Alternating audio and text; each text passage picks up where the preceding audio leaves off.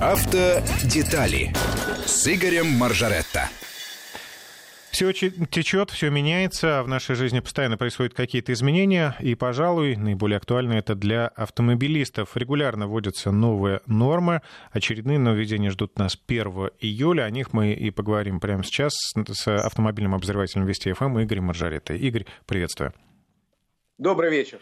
Много вопросов, что именно будет введено в строй, так сказать, с первого июля, а что-то принято решение перенести. Какие нормы вот вступят в первую очередь, а что нас ждет позже?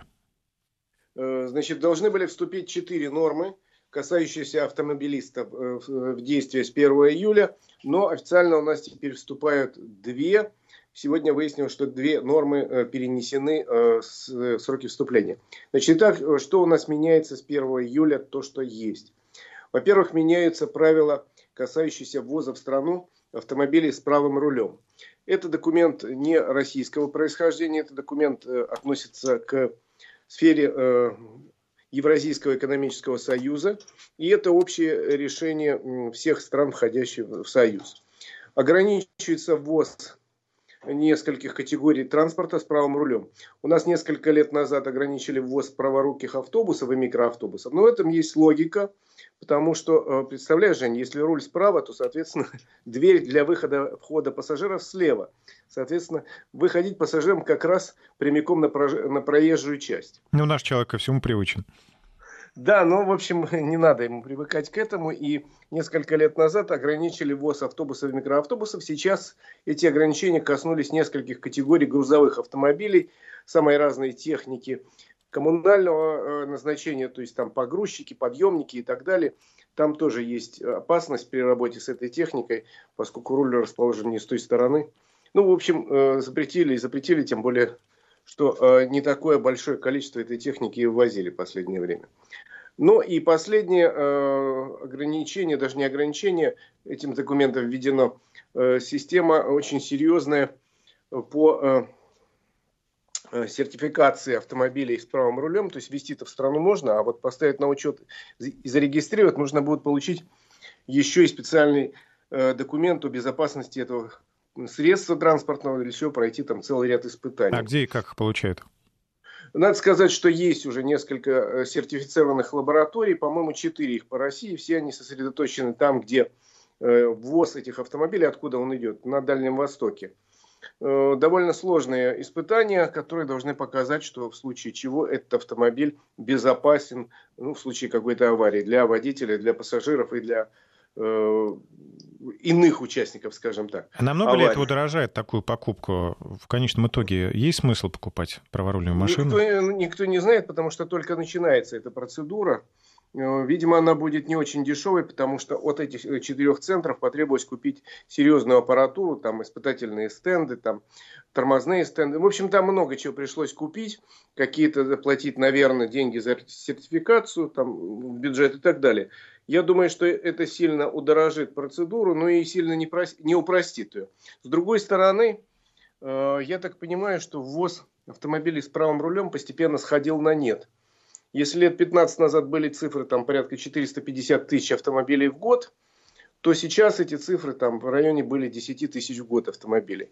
И их не запрещали, просто их поджимали экономически, повышали там, таможенные пошлины, вводили самые разные требования по безопасности, например, заставляли всех переделать фары, это действительно очень важно, потому что фары светят в другую сторону при э, левостороннем движении, а у нас движение правостороннее.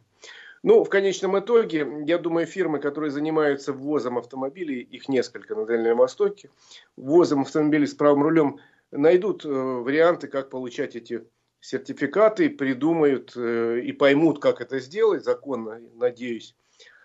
Но спрос в основном удовлетворяется за счет вторичного рынка. У нас порядка четырех миллионов автомобилей с правым рулем есть в основном на Дальнем Востоке. Плюс эти все фирмы, как я говорил, они наверняка ввезли в страну в преддверии новых правил. Об этих правилах знали все давно. Ввезли большое количество автомобилей и по старым правилам растаможили и оформили.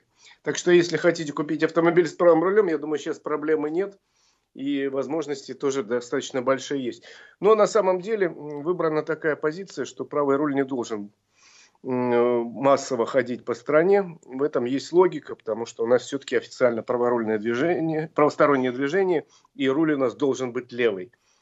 Посмотрите в Европе, много ли вы там увидите праворульных автомобилей. И сделано это было экономически. В Великобритании много. Сделано это... В Великобритании много.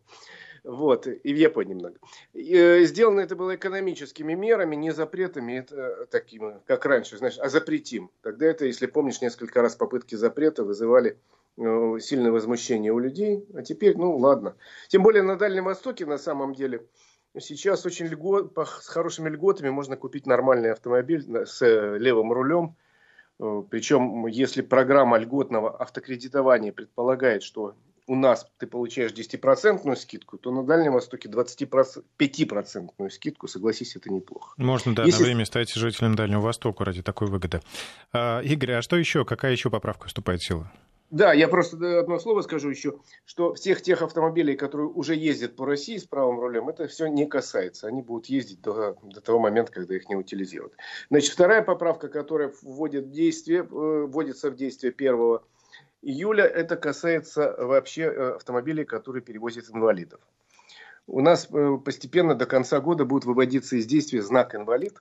Он станет бессмысленным, потому что с первого июля официально заработает, как нам обещают, наконец, федеральная база инвалидов и автомобилей, и автомобилей, которые закреплены для их перевозки. Чтобы не было таких разночтений, чтобы там не лепили люди знаки ручные, там не ручные. Потом у нас одно время знаки выделяли социальные службы самые разные. Но теперь будет федеральная база, и, соответственно, сотрудник полиции, который имеет доступ к этой базе, всегда может проверить и убедиться, что этот автомобиль действительно или принадлежит, или перевозит инвалида. И э, имеет право парковаться вот здесь бесплатно. А этот автомобиль, даже на нем есть налеплено двадцать семь знаков, не имеет такого права. Ну подожди, вообще э, этот знак, он же нужен еще и для э, других водителей, чтобы они видели, что э, за рулем человек с ограниченными возможностями, глухой или э, там, ну... Ну, друг, на самом друг, деле никто принципам. Не требует этот знак отлепить. Ну, то есть это вы... хотя предупреждает других водителей, они уж точно будут вокруг этой машины аккуратнее перестраиваться, никто не станет подрезать. Я надеюсь на это. Но, в принципе, сам знак уже э, сейчас одно время их выдавали в органах соцзащиты, и там они были э, уже не просто знак, там, э, где нарисован этот самый значок, а с другой стороны были написаны фамилии, там, имя, отчество этого конкретного человека, э, номер автомобиля, закрепленный за ним, и еще какие-то сведения, там, номера какие-то. То есть, э, вот это перестанут в течение ближайшего полугода выдавать, потому что эти данные уходят ну, в облако, скажем так, и э, будут к ним иметь доступ те самые сотрудники полиции, которые должны следить за порядком на улицах. А сам знак, ну, можно сохранить. В принципе, есть же люди, которые клеят знак там «ребенок за рулем». Понятно, что он юридически никакой силы не имеет, но при этом предупреждает других водителей. Или знак, э, знаешь, с каблучком, там «женщина за рулем» или там... Правила наши не запрещают. Эти два момента вступают в силу без всяких проблем. А вот два достаточно спорных документа пока в силу не вступают, и выяснилось это буквально сегодня. Во-первых, еще один документ, разработанный в Евразийской экономической комиссии. Это документ, касающийся переоборудования автомобилей, внесения изменений в конструкцию. Там предполагалась новая, достаточно суровая процедура переоформления, связанная с многократным хождением от испытательной лаборатории в ГАИ и обратно. И это касалось в первую очередь автомобилей на газомоторном топливе. Процедура юридически непростая. И э, решили, видимо, в связи с тем, что она недостаточно хорошо проработана, перенести ее еще на год.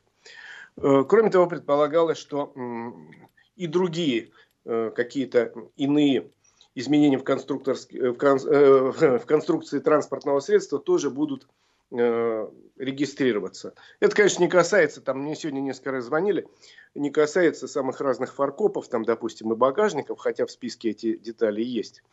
Но на самом деле, если в конструкции автомобиля предусмотрена установка фаркопа, вообще предусмотрена, и этот фаркоп рассчитан на этот автомобиль, то никаких дополнительных бумаг и хождений не нужно. В принципе, в этой мастерской вам выдадут документ, что да, АвтоВАЗ, условно говоря, одобрил установку вот такого фаркопа на вот эту модель автомобиля. Это вполне достаточно. Так что этот документ пока перенесли на год, до лета следующего года. Ну и третий документ, четвертый вернее, который отодвинули до начала года, о котором было много споров, это правила освидетельства водителя на предмет выдачи медицинской справки. Помнишь скандал прошлого года, когда всех водителей обязали вдруг проходить специальное исследование на некий маркер, который вроде то ли показывает, то ли может показать, что человек склонен к, алкоголи... к алкоголизму, я даже слово выговорить не могу. Или наркомании. Да, а потом отменили, потому что выяснилось, что чудовищно дорогая процедура, что эта процедура э, не везде возможна, потому что не, не везде есть дорогое оборудование, и потом она не дает никакой гарантии стопроцентной. Зато сто процентов водителей обвинили в том, что они потенциальные алкаши. Мне, вот, например, это было очень неприятно. И никто никак не хотел принципиально это все останавливать, пока президент не вмешался. Да, ты хорошо помнишь эту историю. Но вот сейчас была разработана более мягкая процедура, э, когда предполагалось, что во время э, прохождения медкомиссии врач психиатр, если заметит какие-то признаки ненормальности у водителя, ну, например, у него там дрожат руки или красное лицо, или там несвязанная речь, ну, у них есть свои там признаки, по которым они определяют, что человек не очень адекватен. И если такое подозрение у психиатра есть, то он имеет право отправить водителя дополнительно на обследование уже с помощью каких-то других методов.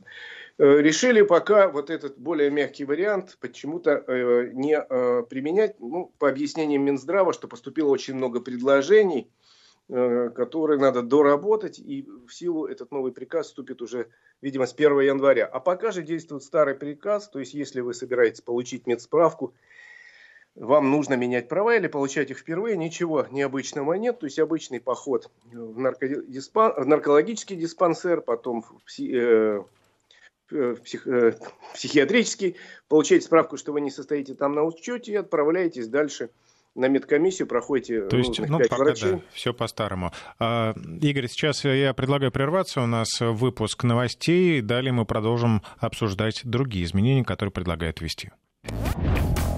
Автодетали с Игорем Моржаретто. Итак, мы возвращаемся в эфир. У микрофона в студии Евгений Яковлев. Пока еще на удаленке Игорь Моржаретто. Напомню нашим слушателям контакты WhatsApp девять ноль три сто семьдесят шестьдесят три шестьдесят три. Если будут какие-то замечания или вопросы по ходу нашего разговора, присылайте.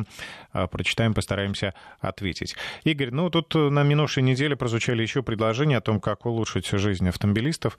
В чем-то улучшить, в чем-то осложнить. Давай ну, насчет осложнить, я все-таки стараюсь как-то очень мягко подходить к этому вопросу. Я тебе много раз говорил, Женя, к сожалению, я очень боюсь, например, знаковых каких-то ДТП с ви ай пи-персонами, потому что после них сразу звучат предложения что-нибудь ужесточить. Причем куда уже ужесточать не очень понятно, потому что по сравнению с другими государствами Европы мы... по паритету зарплаты и штрафов уже некоторые страны перегнали. Восточную Европу так всю перегнали, а западную на подходе. Но э, вот на прошлой неделе, на, на, на этой неделе, извините, пожалуйста, на этой неделе истекал срок подачи всех предложений и поправок в проект Кодекса об административных правонарушениях. Этот документ разрабатывается с прошлого года у нас. В начале года, если помнишь, был опубликован первый проект, и он вызвал, опять же, шквал возмущений, потому что там предлагалось некоторые штрафы увеличить даже в двенадцать раз. Почему я говорю, очень боюсь. Ну и в результате была команда все-таки попытаться переработать этот документ, сделать его более человечным. Даже премьер-министр у нас вмешался, говорит, что, ребята, невозможно такие штрафы вводить в стране. И э, была создана э, рабочая группа до этого в Минюсте, которая основная занимается этим документом. Была создана э, рабочая группа при о эн эф. Э, она называется «За права автомобилистов», и она включает примерно три десятка человек. Э, это э, такие общественные деятели, известные всем, э, правозащитники, юристы, э, несколько журналистов, которые э, вот в течение последних нескольких месяцев достаточно ударно трудились и выдавали регулярно на гора э, самые разные предложения, которые вот, э, должны теоретически гармонизировать этот кодекс, поскольку он явно у нас пока на сегодняшний день носит такой э, обвинительный характер. Потому что с какую статью ты не открой, понятно, что водитель всегда виноват. Он виноват э, вообще э, с того момента, когда он садится за руль автомобиля. Автомобиль – источник повышенной опасности, и э, он представляет большую опасность, поэтому его надо ограничить в правах, наказать. Э, и взять э, с него побольше э, денег. Ну, скажем так, наказать, с какими целями, это уже вторая задача. Вот эта рабочая группа, я в нее вхожу, кстати, собиралась как раз на этой неделе, чтобы подвести итоги там небольшого периода, и мы выдали на гора несколько проектов. Самое интересное, что среди предложений, которые мы в конечном итоге утвердили, несколько по увеличению штрафов. Ты будешь удивлен, но вот общественники и люди, которые вроде с другой стороны баррикады, да, предлагают некоторые штрафы увеличить, некоторые фразы ввести новые. Хотя, если я тебе объясню, о чем идет речь, ты, надеюсь, согласишься. Например, предлагается ввести штраф пять-десять тысяч рублей за оставление места ДТП. Объясню, в чем дело. На сегодняшний день статья за оставление места ДТП безальтернативная. Она жутко карательная, предлагает две меры наказания. Или лишение прав на год-полтора, или до пятнадцати суток административного ареста. И действительно, сбегать с места ДТП очень плохо. Но вот этой безальтернативной статьей очень часто пользуются мошенники, которые имитируют ДТП. Например, ты оставил автомобиль на стоянке, пришел, сел и поехал. А тебе в это время нарисовали какую-то царапину и звонят и говорят: а ты, между прочим, не просто поехал, ты зацепил машину, ты ее в жизни зацеплял какую-то. Так, ты оставил место ДТП, мы сейчас звоним в ГАИ, и тебя лишают прав. Или заплати сто тысяч миллионов. Знаешь о таких историях наверняка, в том числе нашего коллегу пытались развести не так давно. Я его консультировал. Вот такие случаи бывают часто, и вот мы предлагаем ввести штраф как альтернативу. В случаях, когда доказать ничего невозможно, действительно уехал, не уехал, знал, не знал, если мизерный какой-то ущерб, типа царапины, человек действительно мог его не видеть, согласись. Ввести в этом случае штраф пять тысяч рублей. Ну, я действительно не знал. Давайте я заплачу пять тысяч рублей, а дальше будем разбираться, кто делает, кто оплачивает ремонт. Согласен? Да, за что же прав-то сразу лишать? Вот, вот, так, вот тут мы предлагаем ввести штраф. Еще одно предложение – это ввести штраф дифференцированный за нарушение скоростного режима. Дело в том, что есть совершенно разный уровень опасности. Одно дело, человек превысил на двадцать километров штраф на скоростной дороге, где все э, условия для безопасной езды есть. А второе дело, что он на двадцать, человек, на двадцать километров в час превысил скорость э, на городской улице, причем на неширокой, еще и какой-нибудь с изгибом. Это смертельная опасность и для него, и для окружающих. Поэтому есть такое предложение, касающееся превышения скорости на большие значения. Например, на сорок-шестьдесят километров в час. Сделать тут вилку. Кстати, подобное есть в Германии и в целом ряде других европейских стран. Сделать вилку, что, допустим, если ты превысил на сорок километров штраф на трассе тысячу рублей, как сейчас, а если в городе две с половиной тысячи. И, а если на шестьдесят километров в час, тут еще больше. Сейчас штраф, допустим, две с половиной тысячи, если на трассе, а в городе давай пять тысяч. То есть, чтобы в городе люди не гоняли. Вот какое предложение. Но жизнь человека важна, да. и, там, и там, по большому счету. Да, понятно, но на пустынной трассе скоростной маловероятно, что появится, ну, человек. Ну, скажем, а меньше риск, да, меньше. Да, а в городе риск очень велик. Представляешь, если автомобиль несется по городу со скоростью сто двадцать километров в час. Да это вообще риск какой-то фантастический. Вот такое предложение есть. Ну и самое главное предложение, которое... Есть и другие. Вот два для меня очень важных момента, я считаю, очень важные. Это, во-первых, предложение ввести наказание для чиновников, для каких-то служащих, которые... скажем так, намеренно наказали, выписали незаконный штраф. Сейчас ни один из сотрудников практически никакой ответственности не несет. Вот смотри, висит видеокамера, она щелкает с частотой, может быть, там пятьдесят кадров в секунду. Присылает фотографии, там сидит сотрудник, он просто механически ставит на них свою электронную подпись. У него просто ни времени, ни возможности разобраться нет, а часто и желания. Надо заставить от руки писать. Не от руки, надо сделать так, чтобы он смотрел все-таки эти штрафные квитанции, и не получалось бы каких-то абсурдных вещей. Потому что это игра в одни ворота. Камера выписывает штраф, ну не камера, компьютер, за одну секунду, даже за долю секунды. Еще нужна секунда сотруднику, чтобы поставить автограф.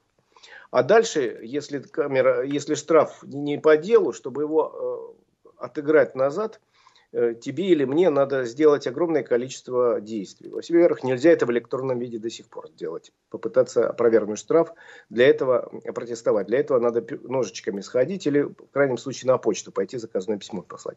А лучше ножками сходить, потратить день, а вообще-то по закону надо пойти туда, где этот штраф выписан. То есть, если ты ехал на машине из Ростова, в, там, условно говоря, Санкт-Петербург, в Воронеже камера тебя засняла, чтобы разобраться, тебе надо вернуться в Воронеж, по большому счету. Логично все. Где нарушил, там разбирайся. Ну, это его иронизирует. О том, чтобы, во-первых, а, упростить саму процедуру, сделать возможность процедуру опротестования электронной, так же, как и назначают, давайте сделаем весы, давайте сделаем коромысло, чтобы равные были у этого коромысла стороны. А то получается, с одной стороны, сотрудник всегда прав, а с другой стороны, водитель всегда виноват. Во-первых, возможность электронного протестования должна быть, безусловно. И она должна быть достаточно просто прописана, чтобы это не надо было, там, я не знаю, заканчивать университет по категории вычислительная математика. А во-вторых, еще раз, мы предлагаем ввести штраф. И это достаточно серьезное революционное предложение для сотрудника, который выписал незаконный штраф. Причем он этот штраф выплачивает в госбюджет и предлагается двадцать тысяч. Почему двадцать тысяч рублей? Потому что это средняя сумма, которая расходуется на услуги адвоката при попытке опротестовать то или иное постановление.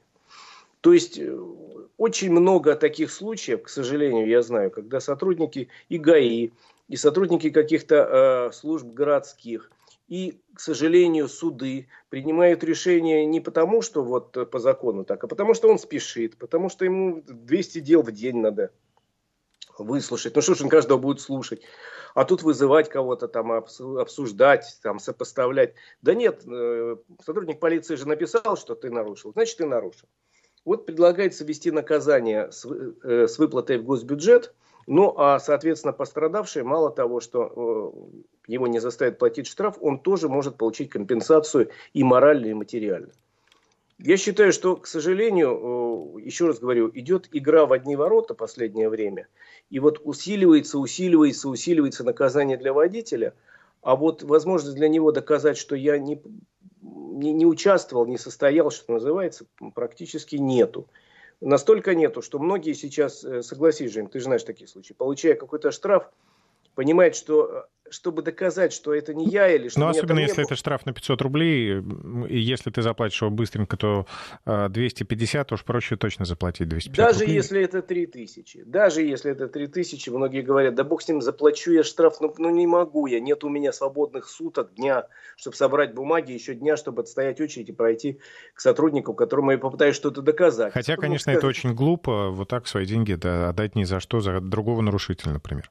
Или за да, то, что камера ошиблась?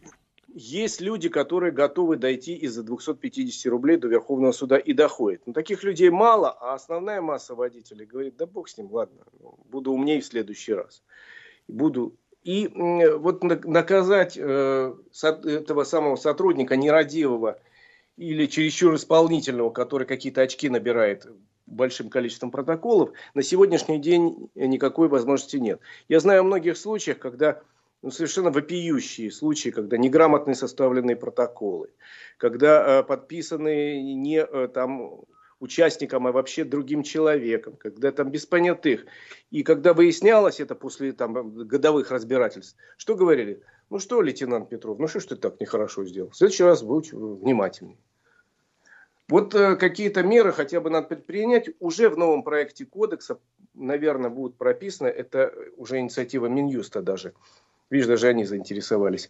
Уже будет прописано, что презумпция невиновности распространяется не просто на уголовников, но даже на простого водителя, вот до чего мы дошли.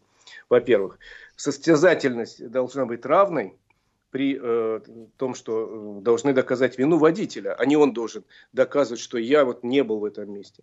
И вот такое предложение по наказанию тех сотрудников э, полиции или тех судей, или тех каких-то чиновников, которые э, этот, значит, штраф незаконный выписали, какое-то наказание. Я тебе честно могу сказать, Жень, что у меня не слишком много надежд. Потому что уже сказали и в эм вэ дэ, и в других организациях, что мы против, мы считаем, что это не, не приведет к сокращению людей, которые нарушают правила дорожного движения.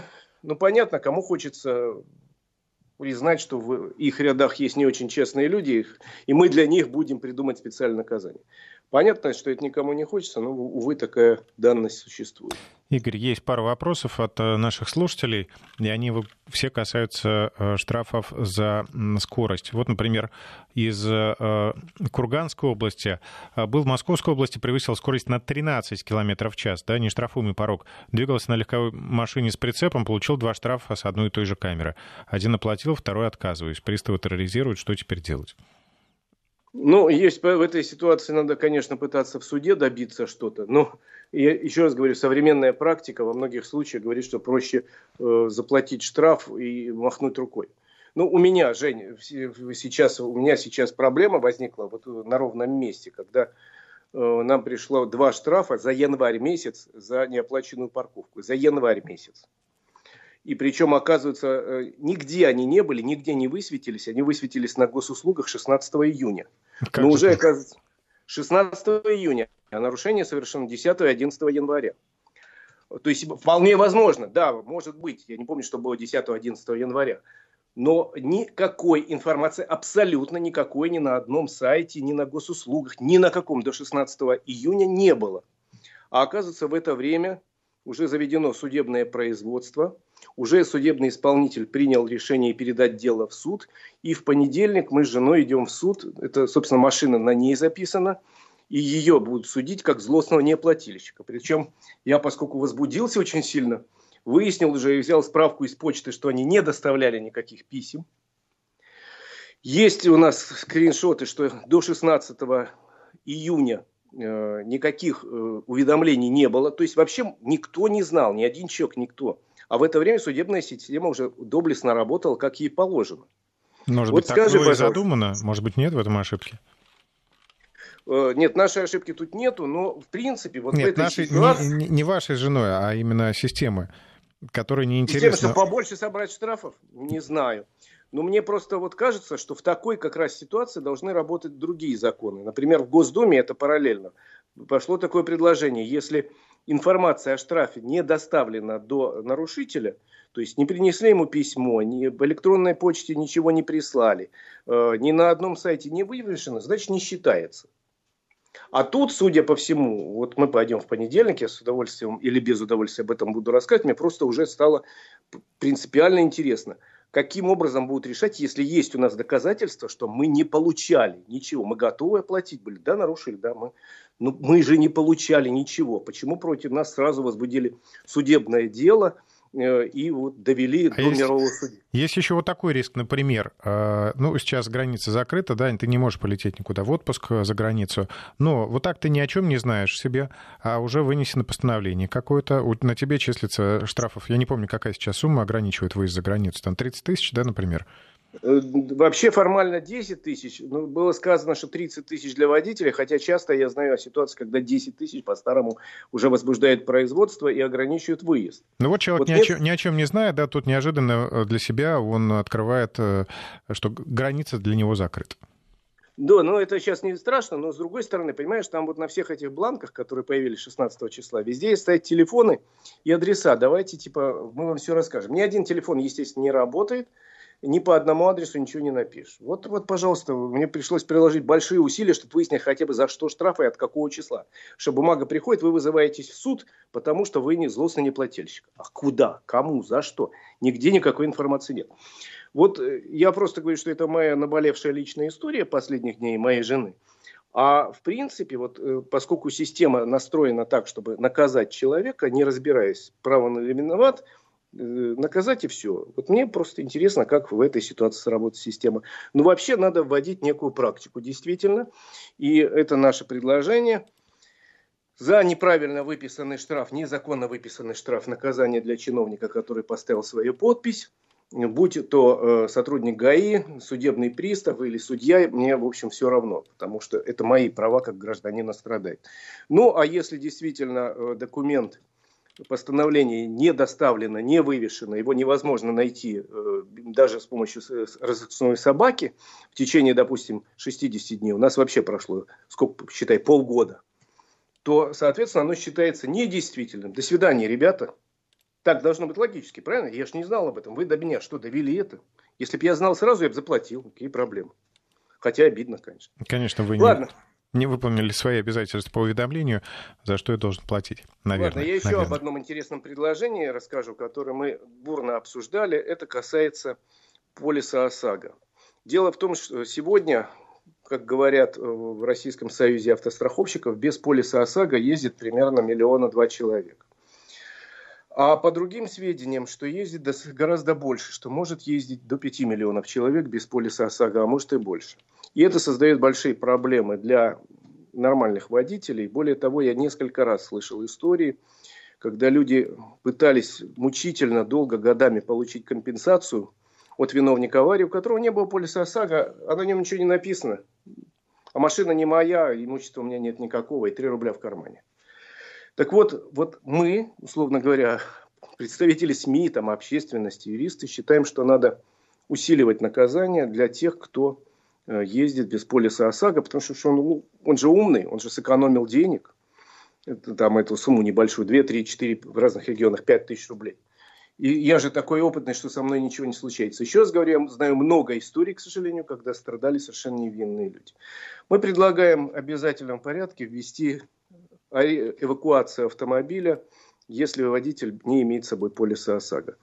Или, э, это предложение уже параллельно из Госдумы, очередной штраф э, равный стоимости средней полиса ОСАГО, то есть пять тысяч рублей. С этим что-то надо делать, потому что большинство людей покупает полисы, понимая, насколько это важно, и что это, кроме всего прочего, обязанность твоя. А часть людей говорит, да, ну, я же такой опытный, я же такой умный, вообще такой хитрый, я этого покупать не буду, зачем я буду тратить деньги, лучше на эти деньги куплю не знаю что. Вот, э, тут мы предлагаем ввести эвакуацию, я говорю, а обязательную, потому что все разговоры о том, что камеры начнут у нас э, определять наличие отсутствия полиса ОСАГО, пока остаются разговорами. А с этим действительно надо делать, это большая проблема, потому что эти люди гордо разъезжают по дорогам, создавая большую опасность.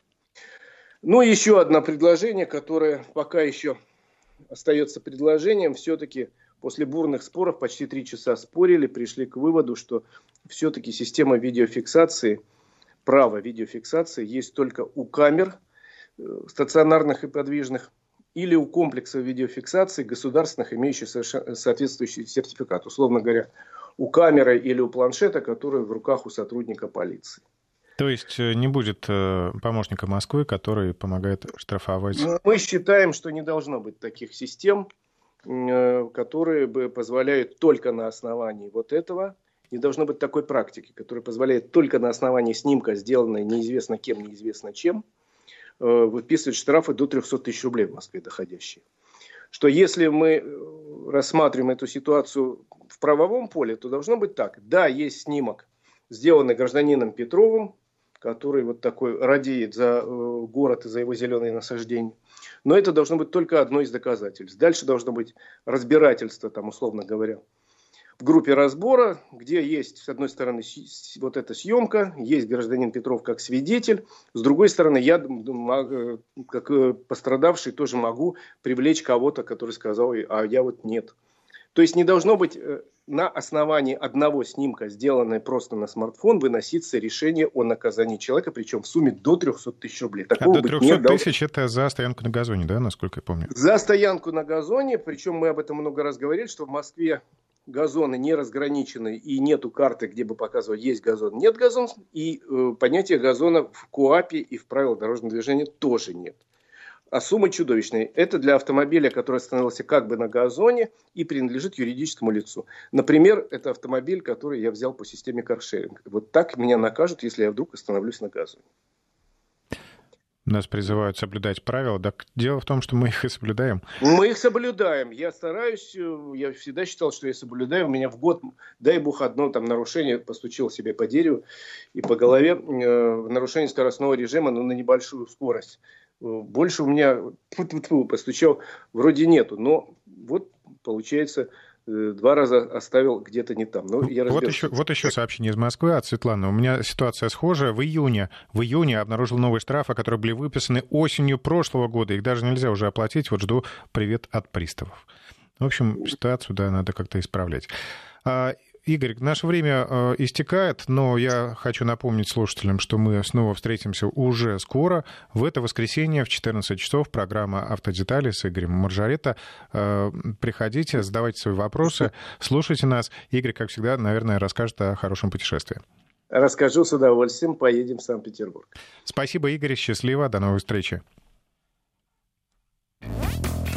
«Автодетали».